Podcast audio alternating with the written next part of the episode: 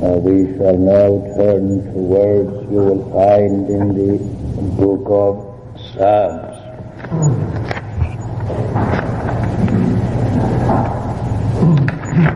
Psalm 106. The book of Psalms. Psalm 106.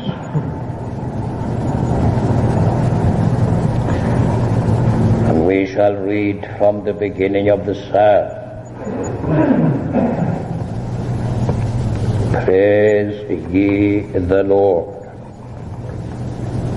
O give thanks unto the Lord, for he is good, for his mercy endureth forever. Who can utter the mighty acts of the Lord? Who can show forth all his praise? Blessed are they that keep judgment, and he that doeth righteousness at all times. Remember me, O Lord, with the favor that thou bearest unto thy people. O visit me with thy salvation, that I may see the good of thy chosen, that I may rejoice in the gladness of thy nation, that I may glory with thine inheritance and so on.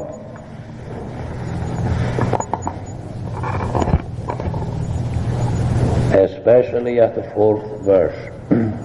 Remember me, O Lord, with the favor that thou bearest unto thy people. O visit me with thy salvation. And so on.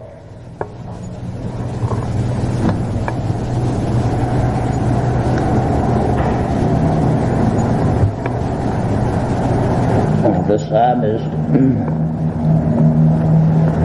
is uh, fond of using this form of address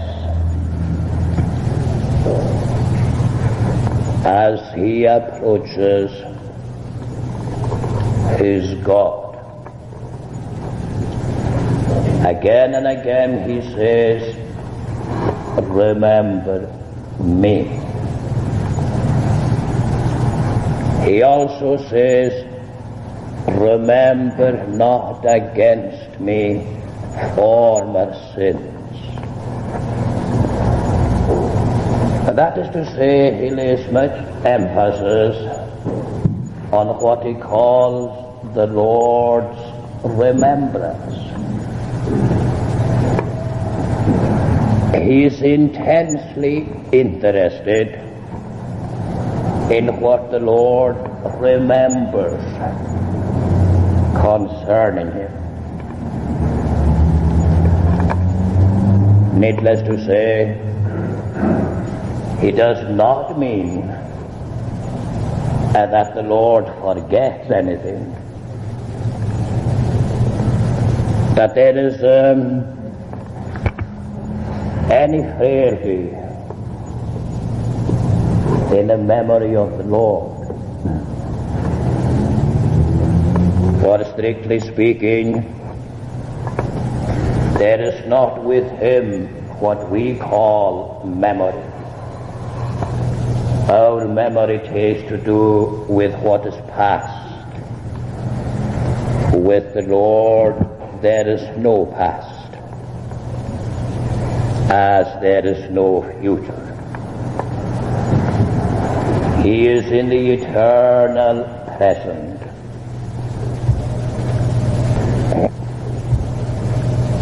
Hence, we are not to think of this word remember as we would think of it in relation to a fellow creature. Yet there is something in it which is calculated to bring to our notice that there are certain things in the Lord's presence in which we ought to be intensely yea, supremely interested.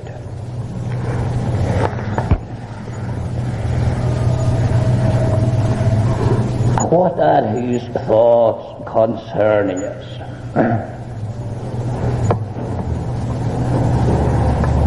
Granted that there is a God. Granted that he is supreme over his whole creation. It becomes a matter of the utmost importance what this God thinks or resolves or purposes concerning each one of us. And not to be interested in this is tantamount to atheism, at least in its practical, if not in its speculative form. What does God think of me? What is his purpose regarding me? These are questions of far-reaching importance. Well, it is with this that the psalmist is engaged when he uses the term remember me. He addresses himself to the Supreme Being with this petition that the Lord, out of the riches of His grace, out of the fullness of His loving kindness, would remember Him.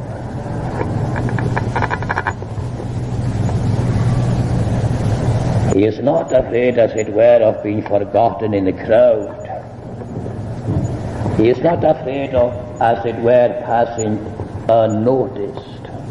For he knows that the eyes of the Lord behold all the inhabitants of the earth, that he searcheth their heart and trieth their way, that trieth their ways. But it is with a special recognition he is here concerned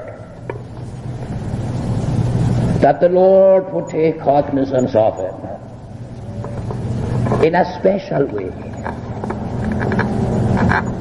Hence he believes that there is such a way, that the Lord does remember in a special way, as distinguished from a general way. His loving kindness is over all his works. It is he who maintains the creation which he called into being. It is he who regulates and guides the course of that creation. That is a general recognition that he takes up all that he has called into being. But here there is something special, which he calls a favor. Lord, remember me with the favor which thou bearest unto thine own. Remember me with this. As if he had said, whatever else may be denied me, whatever else I may have to forego, grant that thou wilt remember me with this. And if thou wilt remember me in this way, whatever else is denied me is of small account. He sees this then as being above all else, and more to be desired than all else. Something which has a place of its own, yet the supreme place in his scale of values.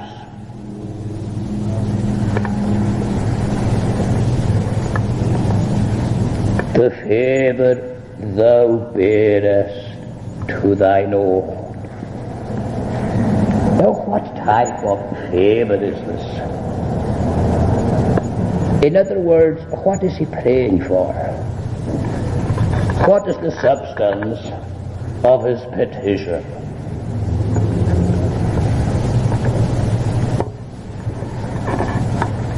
Well, in general, he calls this a favor.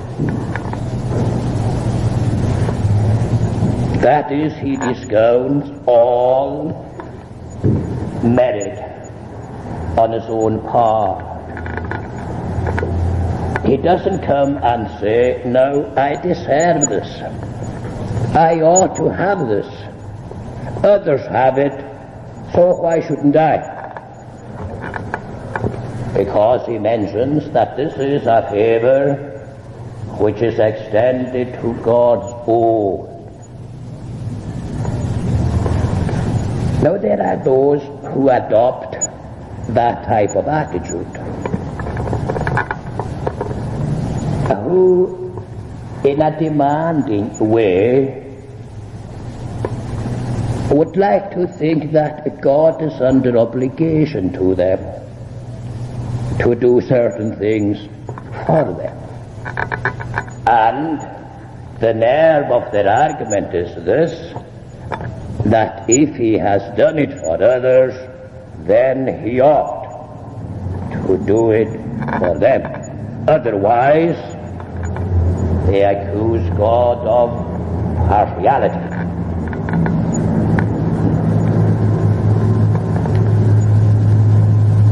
Well, he that cometh unto God must believe first that he is.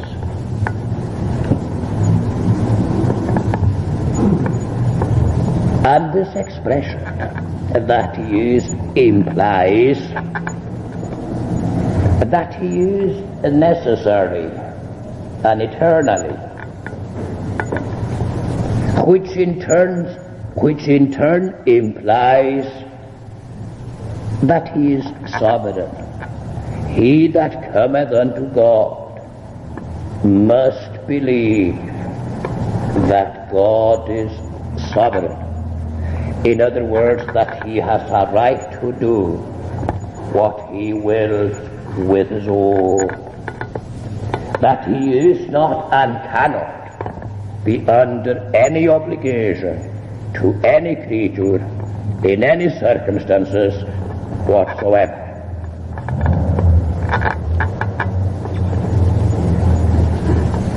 What the psalmist requests is a favor.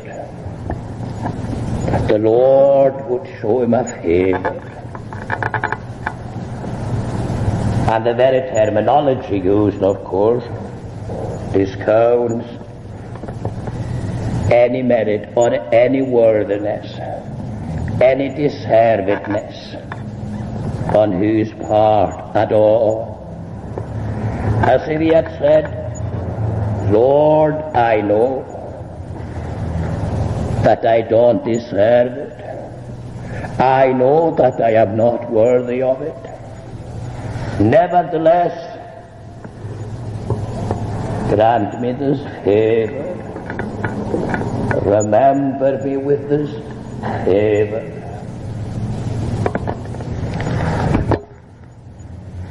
He comes in the spirit of a suppliant, humbly beseeching the Lord to be favorable unto him. Now those who would adopt a different attitude, to whom we have already referred, would brand this as being unworthy of one's humanity. There are those who maintain and who assert that to pray like this is to desert our humanity. That no man he should uh, bring himself to such a condition as this.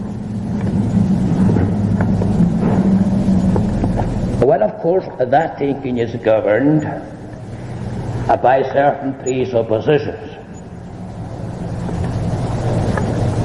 And the question that comprehends all these presuppositions is this What is man? What is he?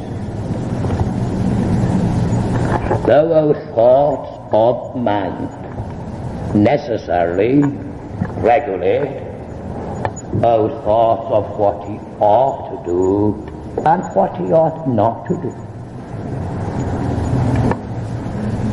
What is he or who is he?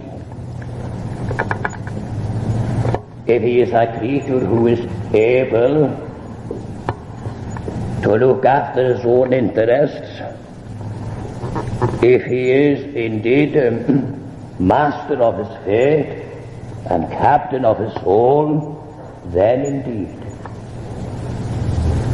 he should never be found in a position like this. He should never humble himself to this level, if this is the type of teacher he is. If he is the measure of all things, if he is an autonomous being who has his destiny in his own hands, well, in that case, he ought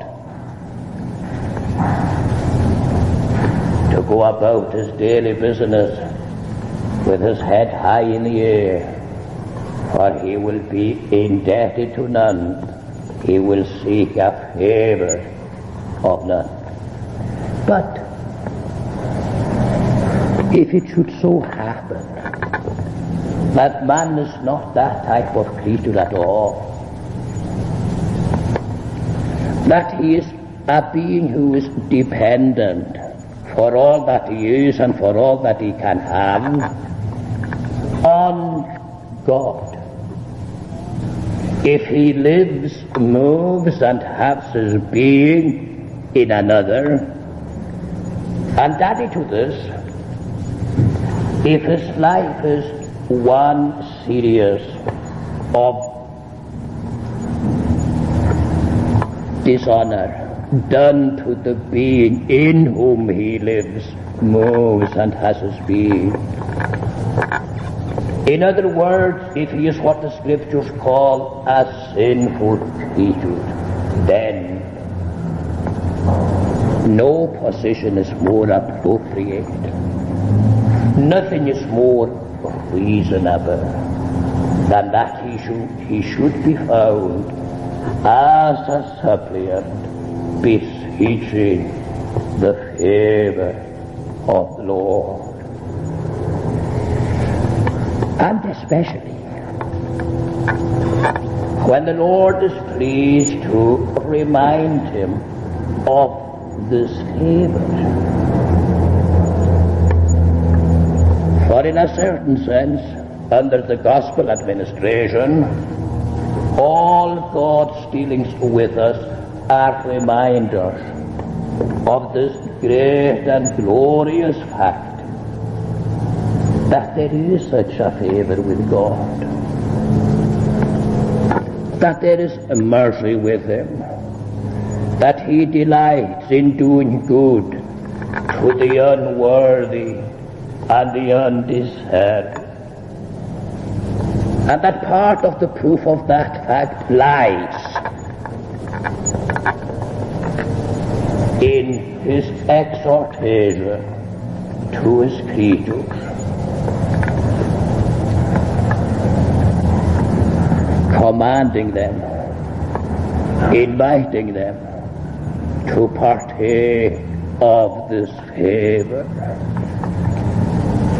For this is the essence of the gospel of God's grace. It is a proclamation that God has favor, that He has good will to the undeserving and the unworthy. And the very proclamation of that fact lays all who hear it under the obligation to seek, to pray for, to ask consistently and sincerely and supremely for this favor which the Lord has to bestow upon man.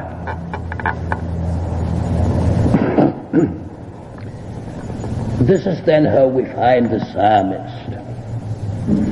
Whatever other views others might have of God and of man, the views which he cherished, that which he believed concerning God and concerning the duty that God required of him, led him, with the blessing of the Lord himself, to this position and condition.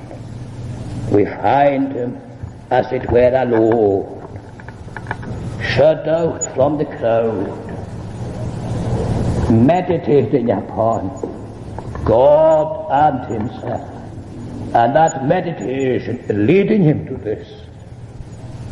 Lord, remember me with this favor. Favor.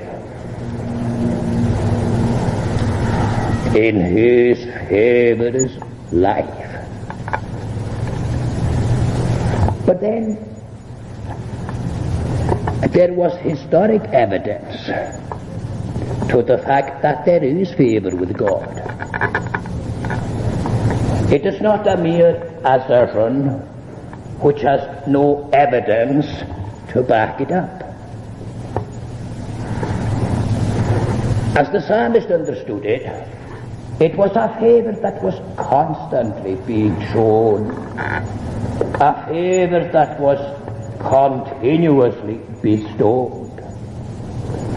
It is the favor, he says, which the Lord bestows on his own.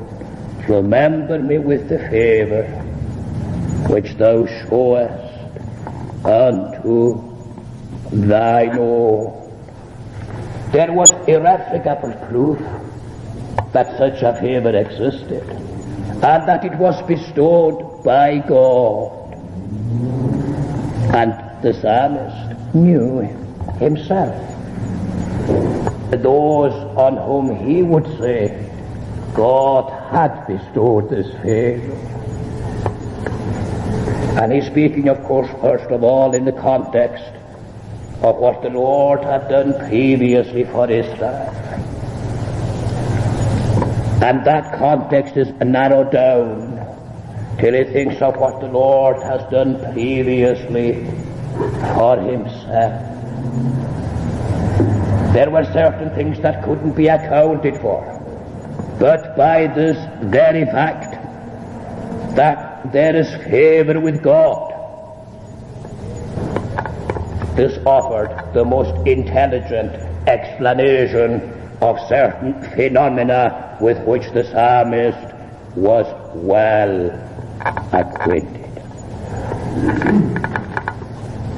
Supplied a reason for certain things of which he himself knew. And it is always the same. If we approach life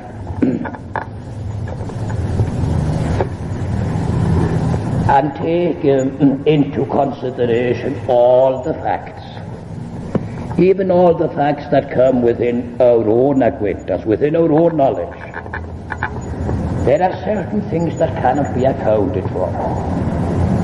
But on the ground that there is favor with God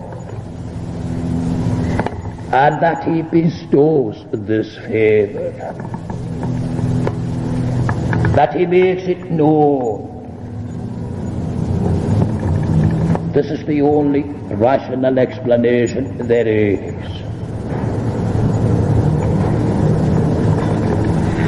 And the psalmist, of course, was able to assess these facts. And hence, that there is nothing incongruous to himself in what he is doing. He is quite conscious that he is doing something that is eminently reasonable when he is seeking the favor of the Lord. the favor which he bestows upon his own. But what kind of favor was this? It was favor. Of what type was it? Well, there are two or three things we may say about it. It is eternal favor.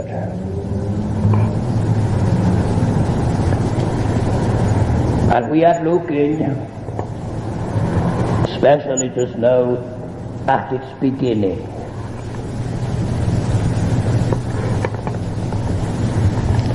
If we may use the language, it is not something that the Lord does on the spur of the moment.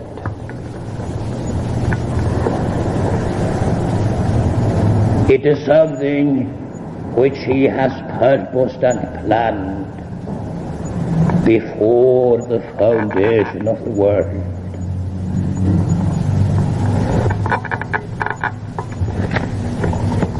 Before the earth was, God purposed to show favor to the undeserving and the unworthy. And with this in view, he himself planned and in process of time accomplished a way by which this favor could come out to the unworthy and the undeserved.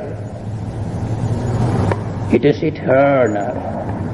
It is not something that, as it were, sprang into being yesterday. It is what the Lord had before him from everlasting.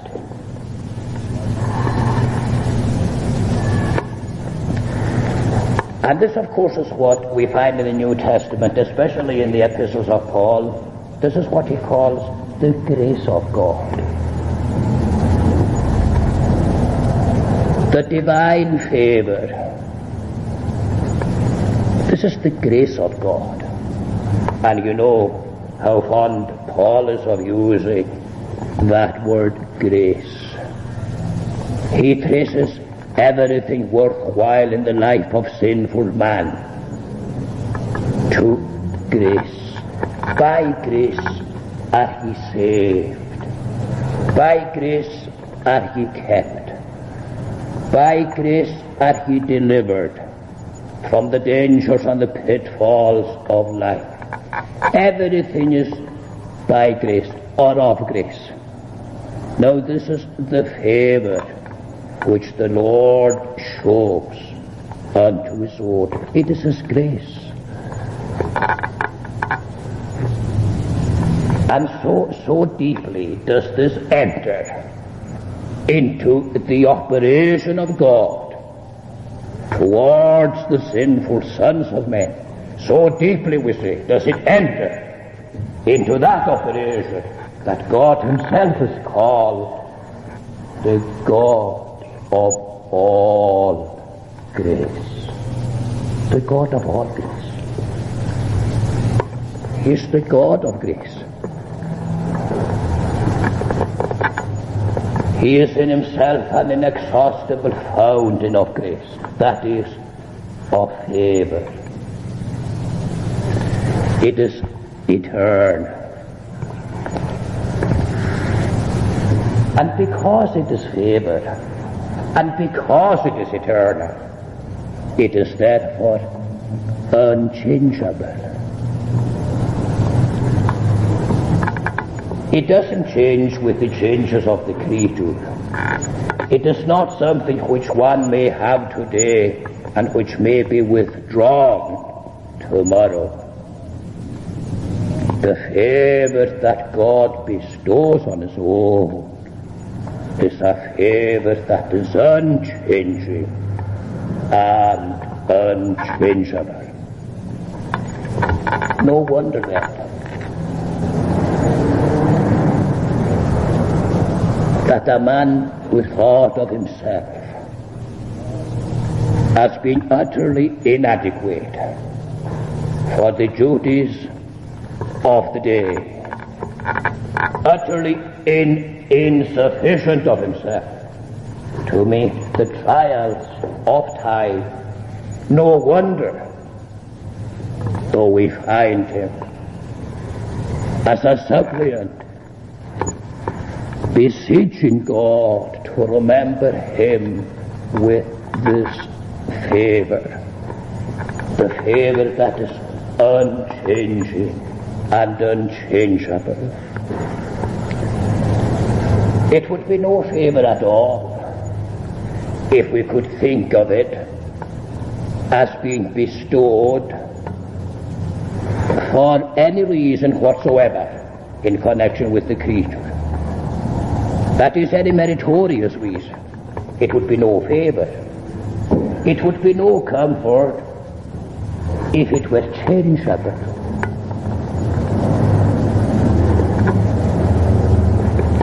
Anyone can derive comfort from a gospel that says you may be saved today and lost tomorrow is something which is beyond our comprehension. It is not a gospel at all. And blessed be God, that is not the gospel of His grace. The gospel of God's favor is a proclamation concerning an unchanging favor. The favor that has its grounds not in the creature, but in God Himself. And as He changes not, so His favor changes not. Oh, then that the Lord would remember me with this favor. Why? Among other things, because the psalmist would have replied, I am so changeable myself. I am so changeable. My frames and feelings, my seed, everything that is mine is so changeable. Hot today, perhaps cold tomorrow, and most of the time neither cold nor hot.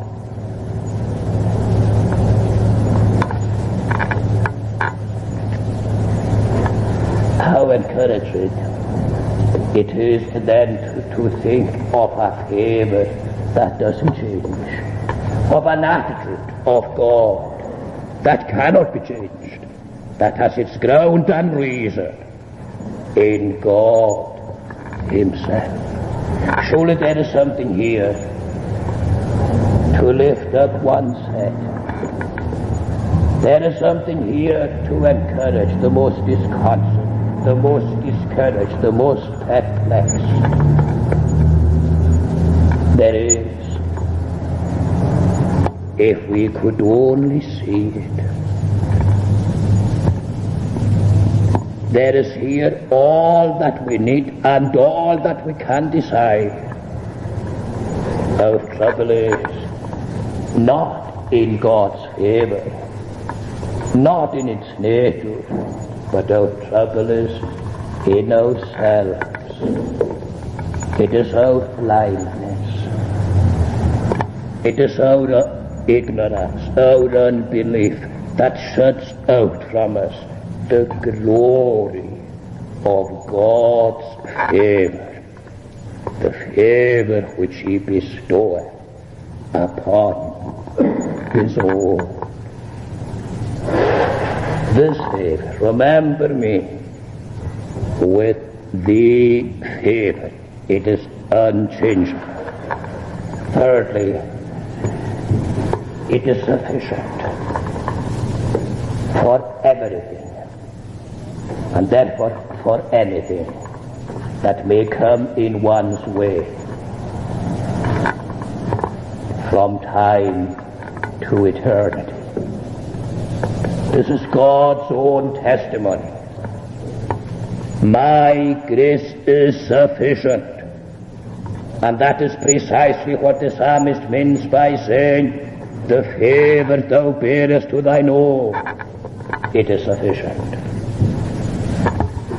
There can be no situation in which this favor is not sufficient. Sufficient to meet all exigencies. Sufficient to meet all contingencies. Sufficient to meet all possibilities. Remember me with this favor, for this is precisely what I need. A favor that is eternal, a favor that is unchanging, Ah, a favor that is sufficient. No wonder then, though he would say, whatever else I am denied, whatever else in the providence of the Lord I may be called upon to forego, let this be mine, and all shall be well. All shall be well now, and all shall be well to all eternity. Remember me with the favor thou showest unto thine own. A word in conclusion. Thou showest.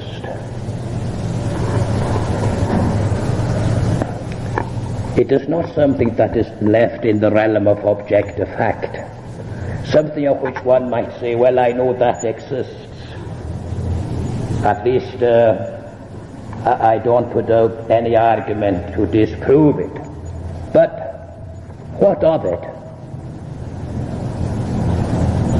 Well, the psalmist says that the Lord shows this favor to his own. It not only exists for them, but they are made to realize that it does exist and that it is for them. This, as someone has said, was the greatest discovery he ever made.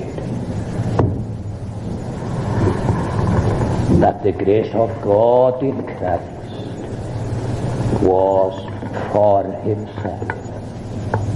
The Lord shows it. He gives them to see the certainty of it. He doesn't leave it in the region of speculation. He convinces them that this is so. And he does so by visiting them with his salvation.